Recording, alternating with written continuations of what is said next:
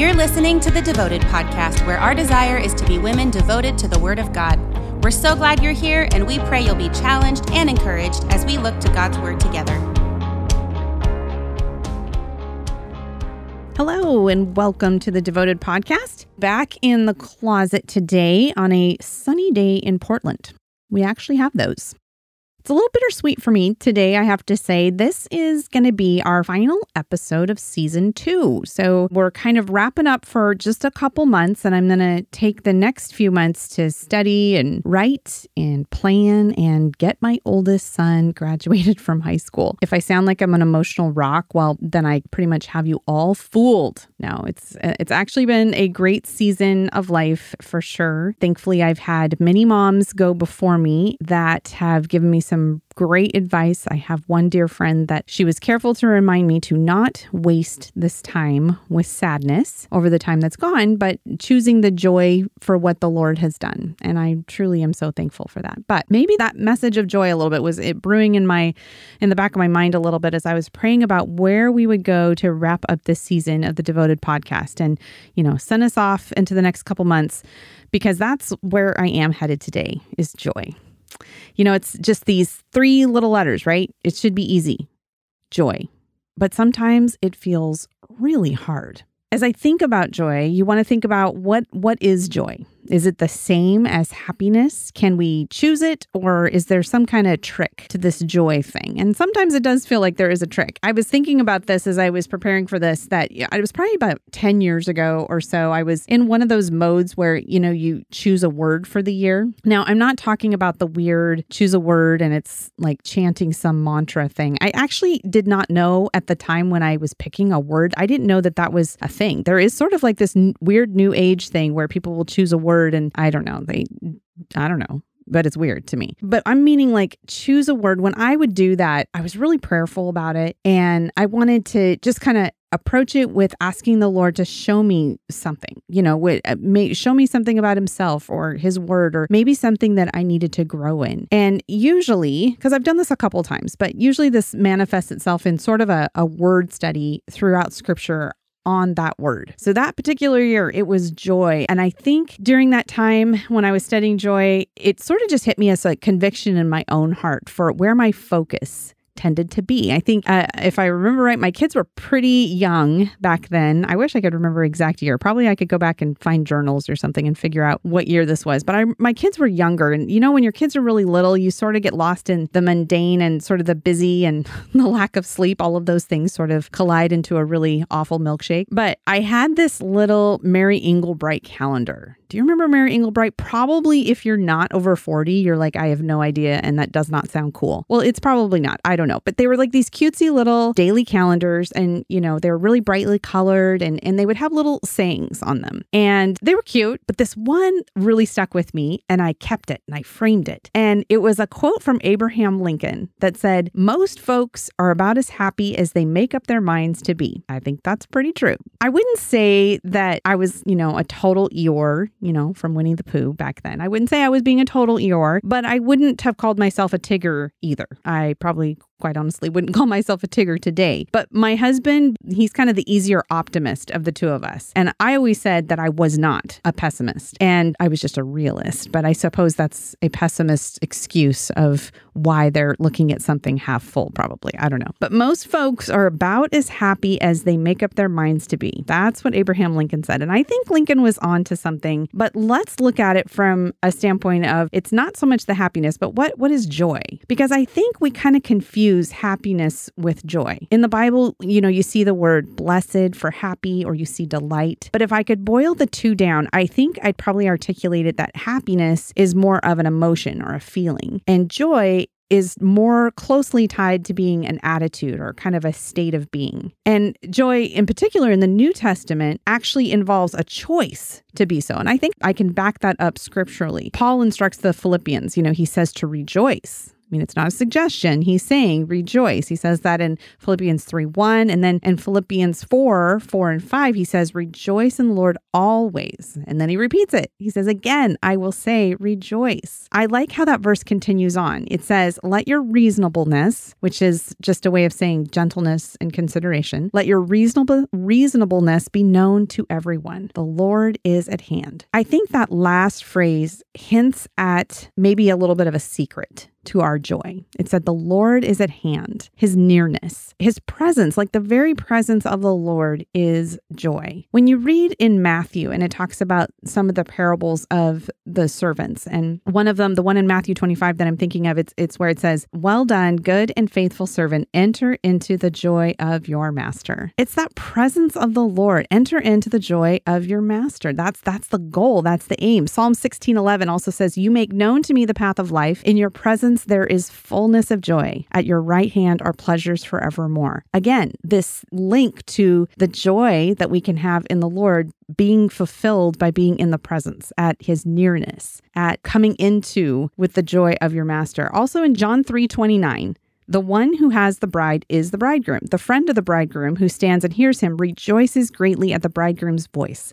Therefore, this joy of mine is now complete. Okay, here's the, here's the picture of the bride, the church, and the bridegroom being Jesus. And it says the thing that makes our joy complete is hearing the bridegroom's voice. There's several pictures in these three passages, Matthew 25, Psalm 16, 11, and here again in John 3, 29, that is just pointing out that there is a presence of the Lord that completes our joy. Probably my favorite author, I wanted to say ever, but I don't know. I have a lot of favorite authors, but one of my favorites is C.S. Lewis. And C.S. Lewis has some great stuff to say on joy. One of the things he says, and I'm going to quote him a lot today, guys, because there's just some good stuff. But one of the things C.S. Lewis says is he, he says, if you want to get warm, you must stand near the fire. If you want to be wet, you must get into the water. If you want joy, power, peace, eternal life, you must get close to or even into the thing that has them. Kind of a practice quote, but at the same time, reminding us again if we want to get joy, power, peace, eternal life, all of those great things, he says to not just get close to them, but even get into them. There we find the presence of the Lord. Now, what is one way that we get into the things of the Lord? And I think that is so pictured perfectly by being in his word and spending time in his word. Psalm 119, 111, it says, Your testimonies are my heritage forever, for they are the joy of my heart. It's this choosing, but you notice how all of these are, they're sort of deliberate actions. None of these are necessarily associated with a feeling, but the word is most certainly a way that we can be in the presence of the Lord, that we can be growing in that area and having our joy complete by hearing his voice in that way. Deuteronomy 39, it says, For the Lord will again take delight in prospering you, and he took delight in your fathers. When you obey the voice of the Lord your God to keep his commandments and his statutes that are written in this book of the law, when you turn to the Lord your God with all your heart and with all your soul. I love, I wanted to bring that one up because there is a thing that we can just be in the word and we can be reading these things and and want to be near the Lord, but then we can neglect the piece that also is requiring some obedience. Because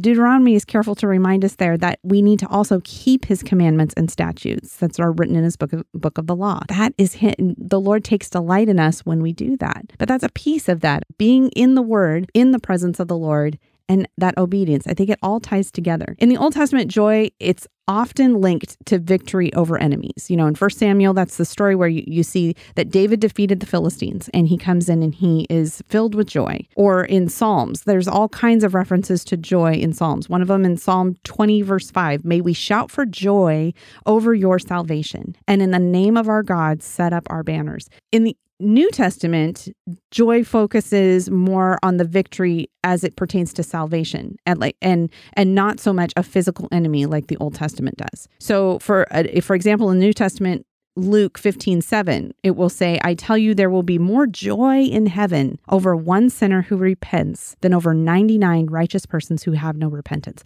Victory over the enemy in the New Testament is more over sin and death instead of an actual physical enemy, right? But the joy is within our salvation. And we see that all the time. We even, but I like even how the Old Testament hints at that, didn't it? When Psalm, when it said, May we shout for joy over your salvation. It's sort of that picture of what's coming in the New Testament, how we would have victory over sin and death. Joy is also one of the fruits of the Spirit, though, right?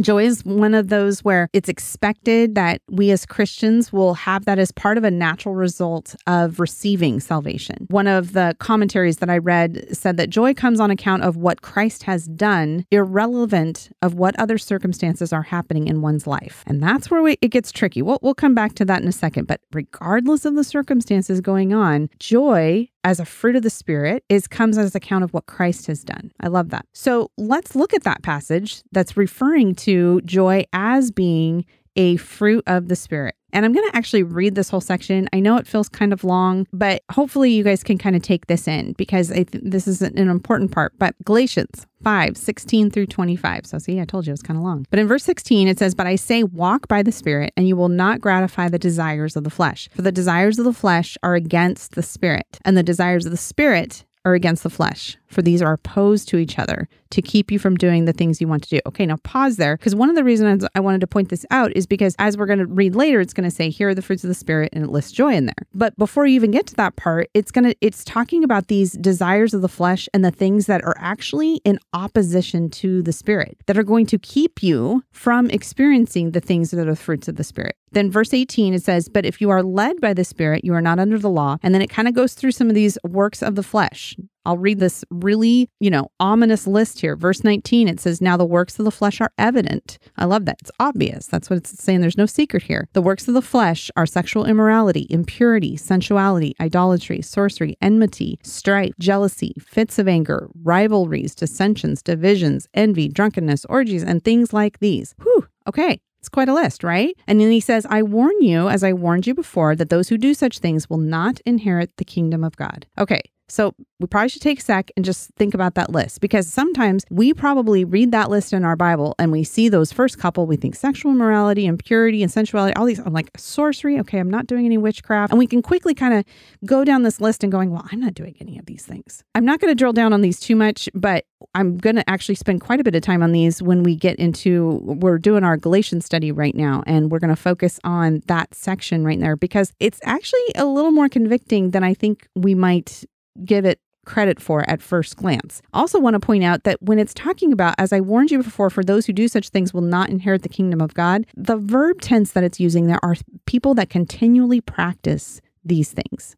So it's not saying if you do any of those sins, if you've done them one time, repented of that sin, which means not only ask for forgiveness, but literally turn away from that sin and walk in an opposite direction. It's not saying that that is what you will not inherit the kingdom of God. It's for those that do not repent, those that do not turn from these sins, they're going to do just what it said in the first part of that section in verse 16 and 17, where it's talking about these works of the flesh are being in opposition to the spirit. So now we'll finish this passage and we'll kind of hopefully this will bring this back to why we care about that. Well, clearly, we don't want to live in that life where it is to not inherit the kingdom of God. Pretty sure there isn't any other thing that could be worse than saying that, right? Verse 22 picks up and it says, But the fruit of the Spirit is love, joy, peace, patience, kindness, goodness, faithfulness, gentleness, self control. Against such things there is no law. And those who belong to Christ Jesus have crucified the flesh with its passions and desires. So if we live by the Spirit, let let us also keep in step with the Spirit. So there's a tension in that passage. There's the tension between here are the things of the flesh that are actually going to keep you from walking in the Spirit. But then it's very clear about what those things of the Spirit are. It's pretty much the most contrasting statement you can have between the works of the flesh and all of these things that are clearly dark and the consequences of continually practicing them is you will not inherit the kingdom of God. I mean that's a that's a scary line right there in scripture. But then the the opposite, you know, the contrasting light of this passage of what the fruit of the spirit is, love, joy, peace, patience, kindness, goodness, faithfulness. Man, that's what we want. And so it's it's kind of this beautiful light and dark image that we have here in Galatians.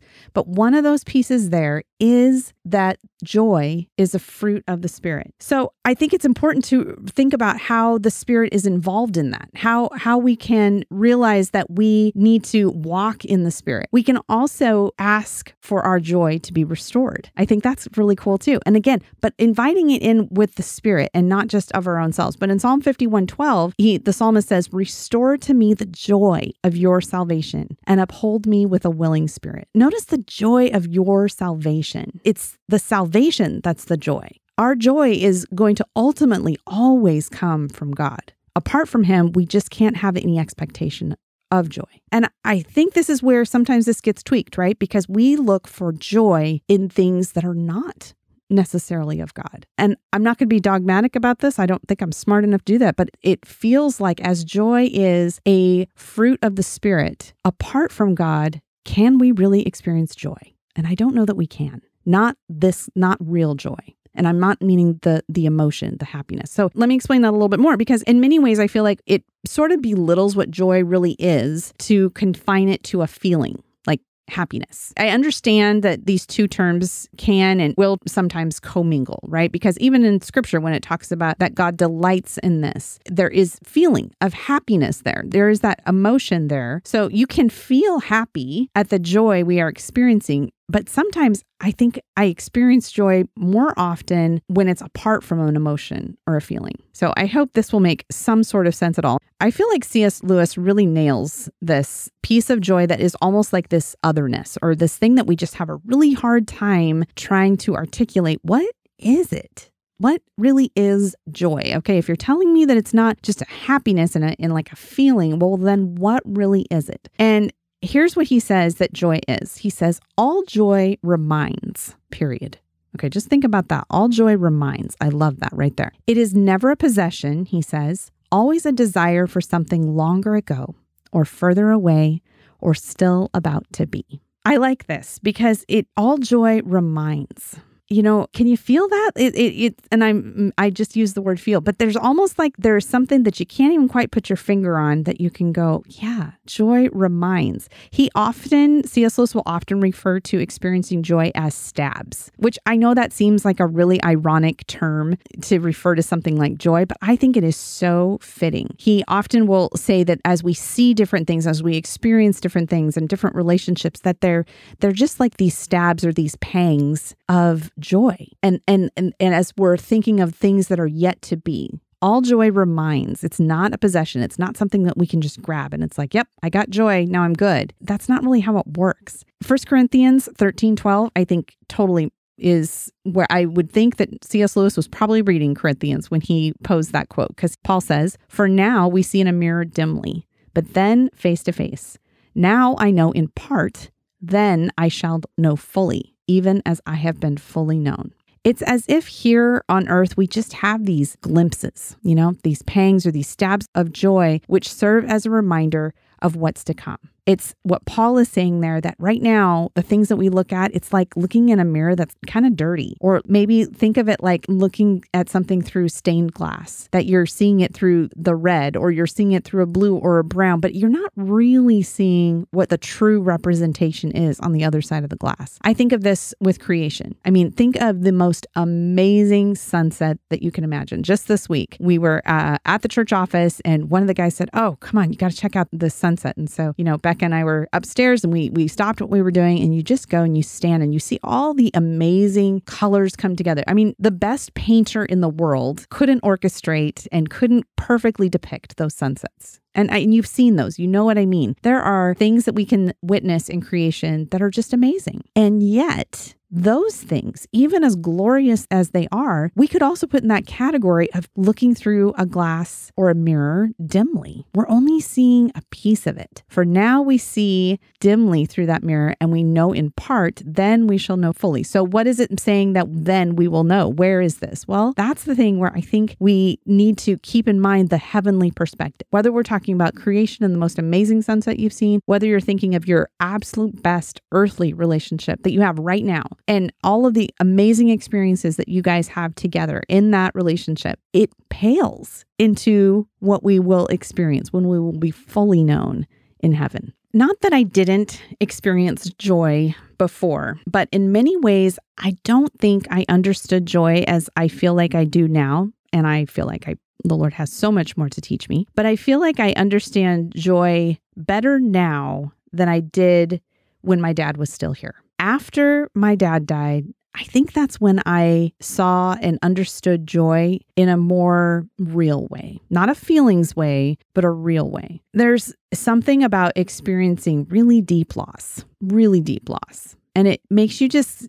come face to face with sort of not only the temporal nature of this life, you know, it's fleeting, It's coming and going. But you also just, you really stare at the bold hope of eternity, like right in its face. I know that I know that I know without a doubt that I will see my dad again. My memories of him and the great heritage of faith he left to me are sort of these stabs of joy. Every time I have a prayer journal of his, it's sort of a prayer journal and it's sort of just this massive list of scriptures that he would kind of put together by different things that he would be praying about. And one of them, actually speaking of the Lord's presence, is would be presence. And he would just, as he was studying scripture, anytime a, a scripture would pop up that talked about the presence of God, he would write that scripture out.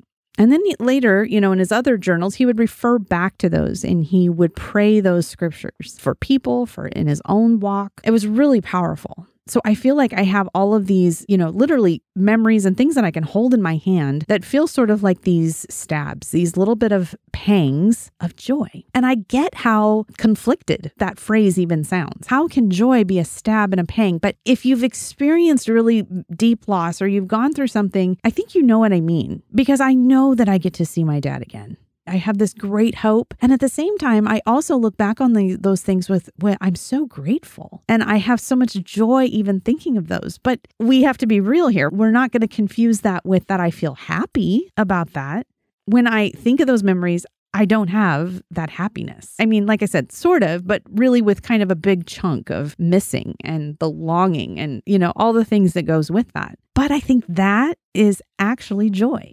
Remember how C.S. Lewis quoted it, and he said, Desire for something longer ago, or further away, or still about to be. I think that's joy.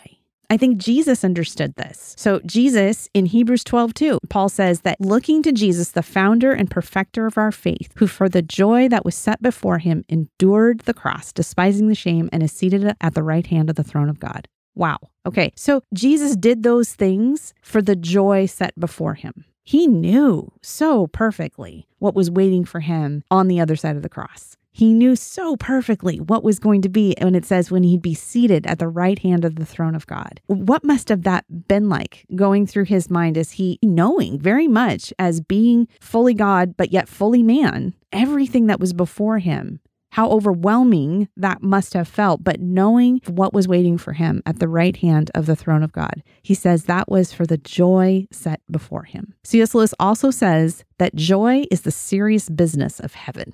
I think that's right. I think that's so right. Joy is the serious business of heaven. I think of that even as I read that passage in Hebrews 12, too. For the joy set before him, he endured the cross. Joy is the serious business of heaven. But we're told to have this mindset as well, right? James 1 2 says, Count it all joy when you meet trials of various kinds. We all kind of get stumped on this verse when we're going through trials and difficulties. James, in his book, he is all about imperative statements. There's no real suggestions in James. He's not suggesting that you should try out joy, see how that works for you. He's saying emphatically, you just need to do it. Count it all joy. And we would all be fine with that, except he finishes that phrase with when you meet trials of various kinds. And he also doesn't say if. You notice that? If you've you know, been alive for five minutes, you know that there is no if you experience trials. You will experience trials. When you meet trials of various kinds, count it all joy. He says to just do it.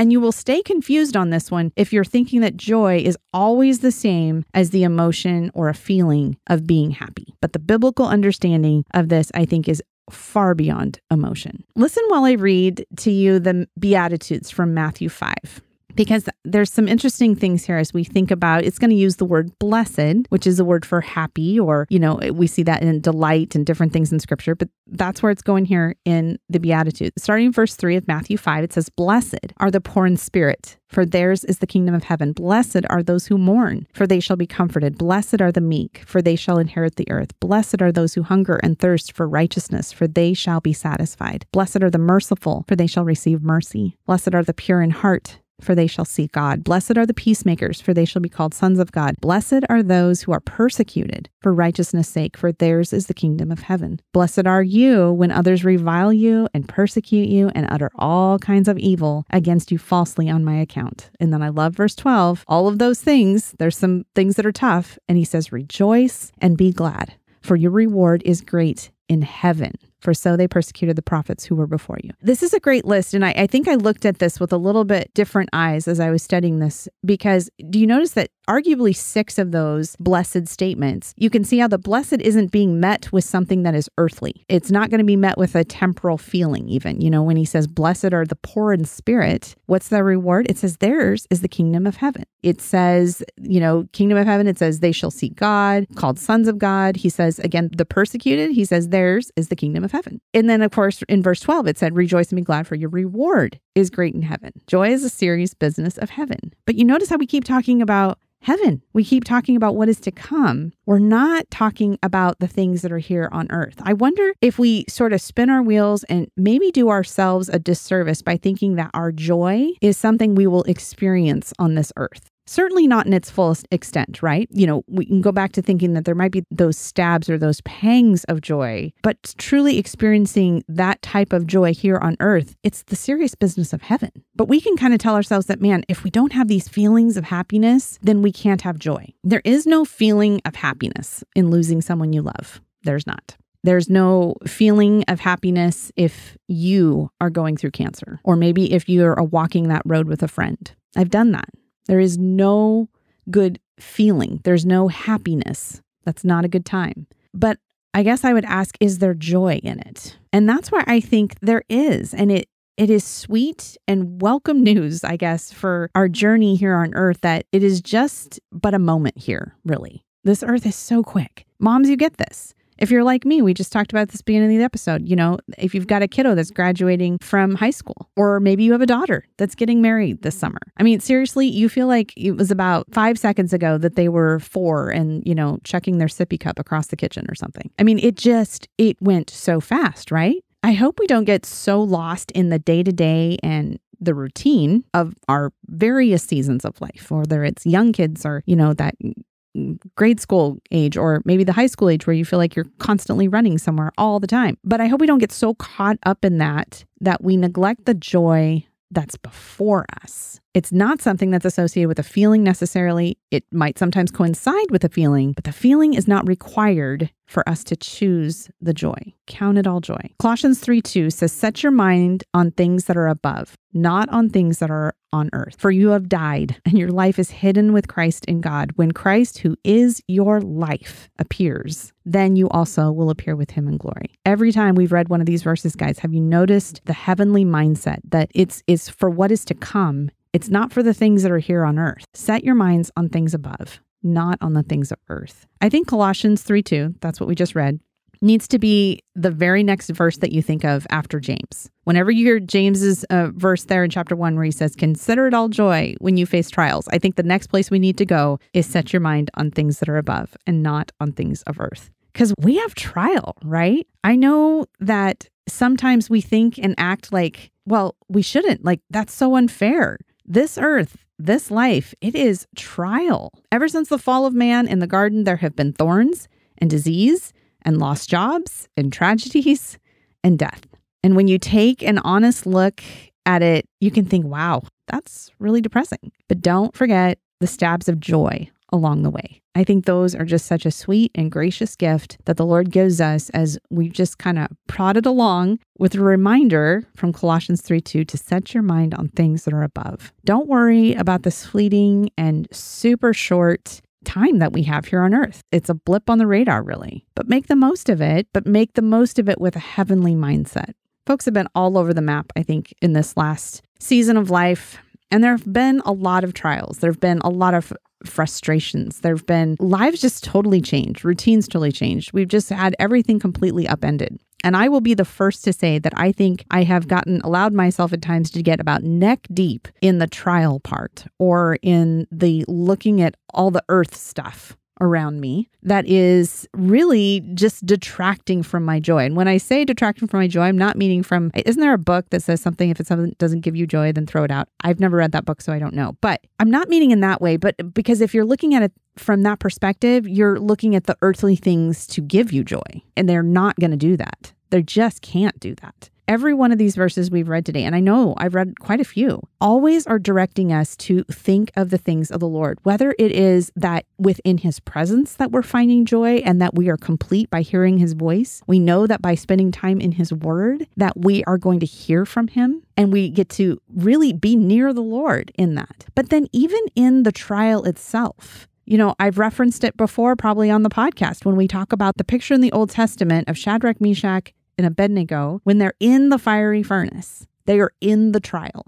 I'm willing to bet that that fire did not feel, at least those moments, that fear leading up to being thrown into that place, probably wasn't exuding a whole bunch of happiness. But when Jesus showed up in that fire and was near them, I bet that was a great picture of joy because you're with the Lord, you're in the presence of the Lord, and there was peace, right? It's easy for us to get bogged down by the trial, by the things that are feeling like they're never going to end. Will our kids ever go back to school normal? Will we ever not wear a mask again? I mean, they feel overwhelming because it's just day in and day out, but it's just earthly things, guys. It's just earthly things. I'm speaking this to myself as well. We need to take Colossians 3 2, set our minds on things that are above, not on the things that are of earth. Did you hear that part in the middle of Colossians 3 2 when it said, For you have died and your life is hidden with Christ in God? I wonder how good of a job I'm doing just really dying to the life that I have here because that's where I think I we can get it mixed up a bit. It's harder to put your mind on things that are above when you haven't really died to your sin and the things that are messing you up right now. You need to die to those sin, hide in Christ. It says your life is hidden with Christ. When Christ, who is your life, appears, it's reminding us he is our life. It's not all this other stuff. It's not all the routine. It's not the things that are not going our way. He is our life. That's where we need to look for our joy. Since I quoted C.S. Lewis so much today, I feel like I want to end with this last excerpt, and it's from The Chronicles of Narnia. It's one of my faves. If you've not read it, I don't care if you're 60 years old, you need to read it. If you have younger kids, you should read it to your kids. I actually read this to my brother is 7 years younger than I am and I read this series to him and I remember I was about headed off to college actually and we hadn't finished. And so I actually when I had moved or I don't remember if I was in college or if it was during the summer or whatever, but I actually recorded on a tape recorder, guys. That's how old I am. But I recorded on a tape recorder the last book, which is called The Last Battle, so that we could complete the series together. So great, great series. Again, written by C.S. Lewis. But it's at the very end of this series, seven book series, that they're entering in Aslan's country. And Aslan, he is the lion. He's the one that's sort of the Christ figure throughout the story that you've been reading. And they're talking about entering into Aslan's country, and, and it's where they finally get to meet him face to face. And this is what it says at the end of the book. And he spoke. And he no longer looked to them like a lion. But the things that began to happen after that were so great and so beautiful that I cannot write them. And for us, this is the end of all the stories. And we can most truly say that they all lived happily ever after. But for them, it was only the beginning of the real story. All their life in this world and all their adventures in Narnia had only been the cover and the title page. Now, at last, they were beginning chapter one of the great story, which no one on earth has read, which goes on forever, in which every chapter is better than the one before. That is the heaven we get to look forward to. And that's just an author's allegorical depiction. I think that sounds pretty amazing to think that literally the next day and the next chapter and the next event is all going to be better than the one you just had. It just continues to get better and better and better. But that's just a story. That's just an allegorical depiction. It's just a shadow. We can't even put into words what awaits us. But perhaps that little quote, some of the these moments that we will experience will will have these little stabs of joy along the way. I love to think of that as a little stab of joy. It makes me think of that day that I get to see my dad. I think I'll I think I'll want to sit down with my dad and C.S. Lewis. I think that sounds like a great idea. There is so much before us. And so I want to encourage you guys to keep that heavenly mindset, to think about joy as the absolute reality of what we get to have in heaven. And and here we get these sweet little stabs now and then of what that joy is. But I hope that you won't get bogged down with all of the things that are going around, but instead count it all joy because there will be trial. Well, this is the end of season two, guys. This podcast. Wow, it's hard for me to believe. It, it's actually been just over a year since we started the Devoted podcast. And this has been such a blessing, continues to be a blessing. You guys have been so great, so encouraging. I love to run into you guys or, you know, hear from you. Sometimes I get emails or DMs on Instagram listening to you guys just like talk about, hey, I was just driving and, you know, I feel like we've spent the whole day together. I feel like we've just got to have these little weekly chats and I just love it. And I'm so thankful. So, you guys make that possible for us to have these conversations. And I hope that it isn't just 40 minutes or however long I sometimes drone on that is just a friendly chat. I want it to be that, but I hope that you guys are really digging in to the word that I hope you do go up and look these scriptures up. And I hope even something like a silly podcast just makes you love Jesus more, love his word more, and live differently, live with hope, live with joy. I also want to add that if you have something that you'd like me to dive into here on the Devoted podcast, or maybe you have someone that you want me to have a conversation with, you know, I couldn't guarantee on guest stuff, but hey, shoot me an email and we can talk about that. Or if it's just like a particular issue or whatever, I would love to hear from you guys. You can email me at devotedpodcast at atheycreek.com. And I mean, every day, every episode, I just always ask the Lord to direct my steps. And I would love to pray about the things that you guys might suggest for next season. So, also, if you have not hit the subscribe button on this podcast, make sure you do that because then you're going to know when we're back. First of all, you'll also know if I drop a bonus episode between now and season three. I'm not promising that, but it could happen, guys, because sometimes I just the Lord just put something on my heart, and here I am. So, subscribe so you'll see when that happens. And with that, I'm praying you may experience real joy and that you will be heavenly minded and choose the joy that only He offers. Thank you for tuning in to the Devoted Podcast. We are a ministry of Athey Creek Christian Fellowship in West Linn, Oregon. For more resources, or if you need prayer or encouragement, send us an email at devotedpodcast at atheycreek.com.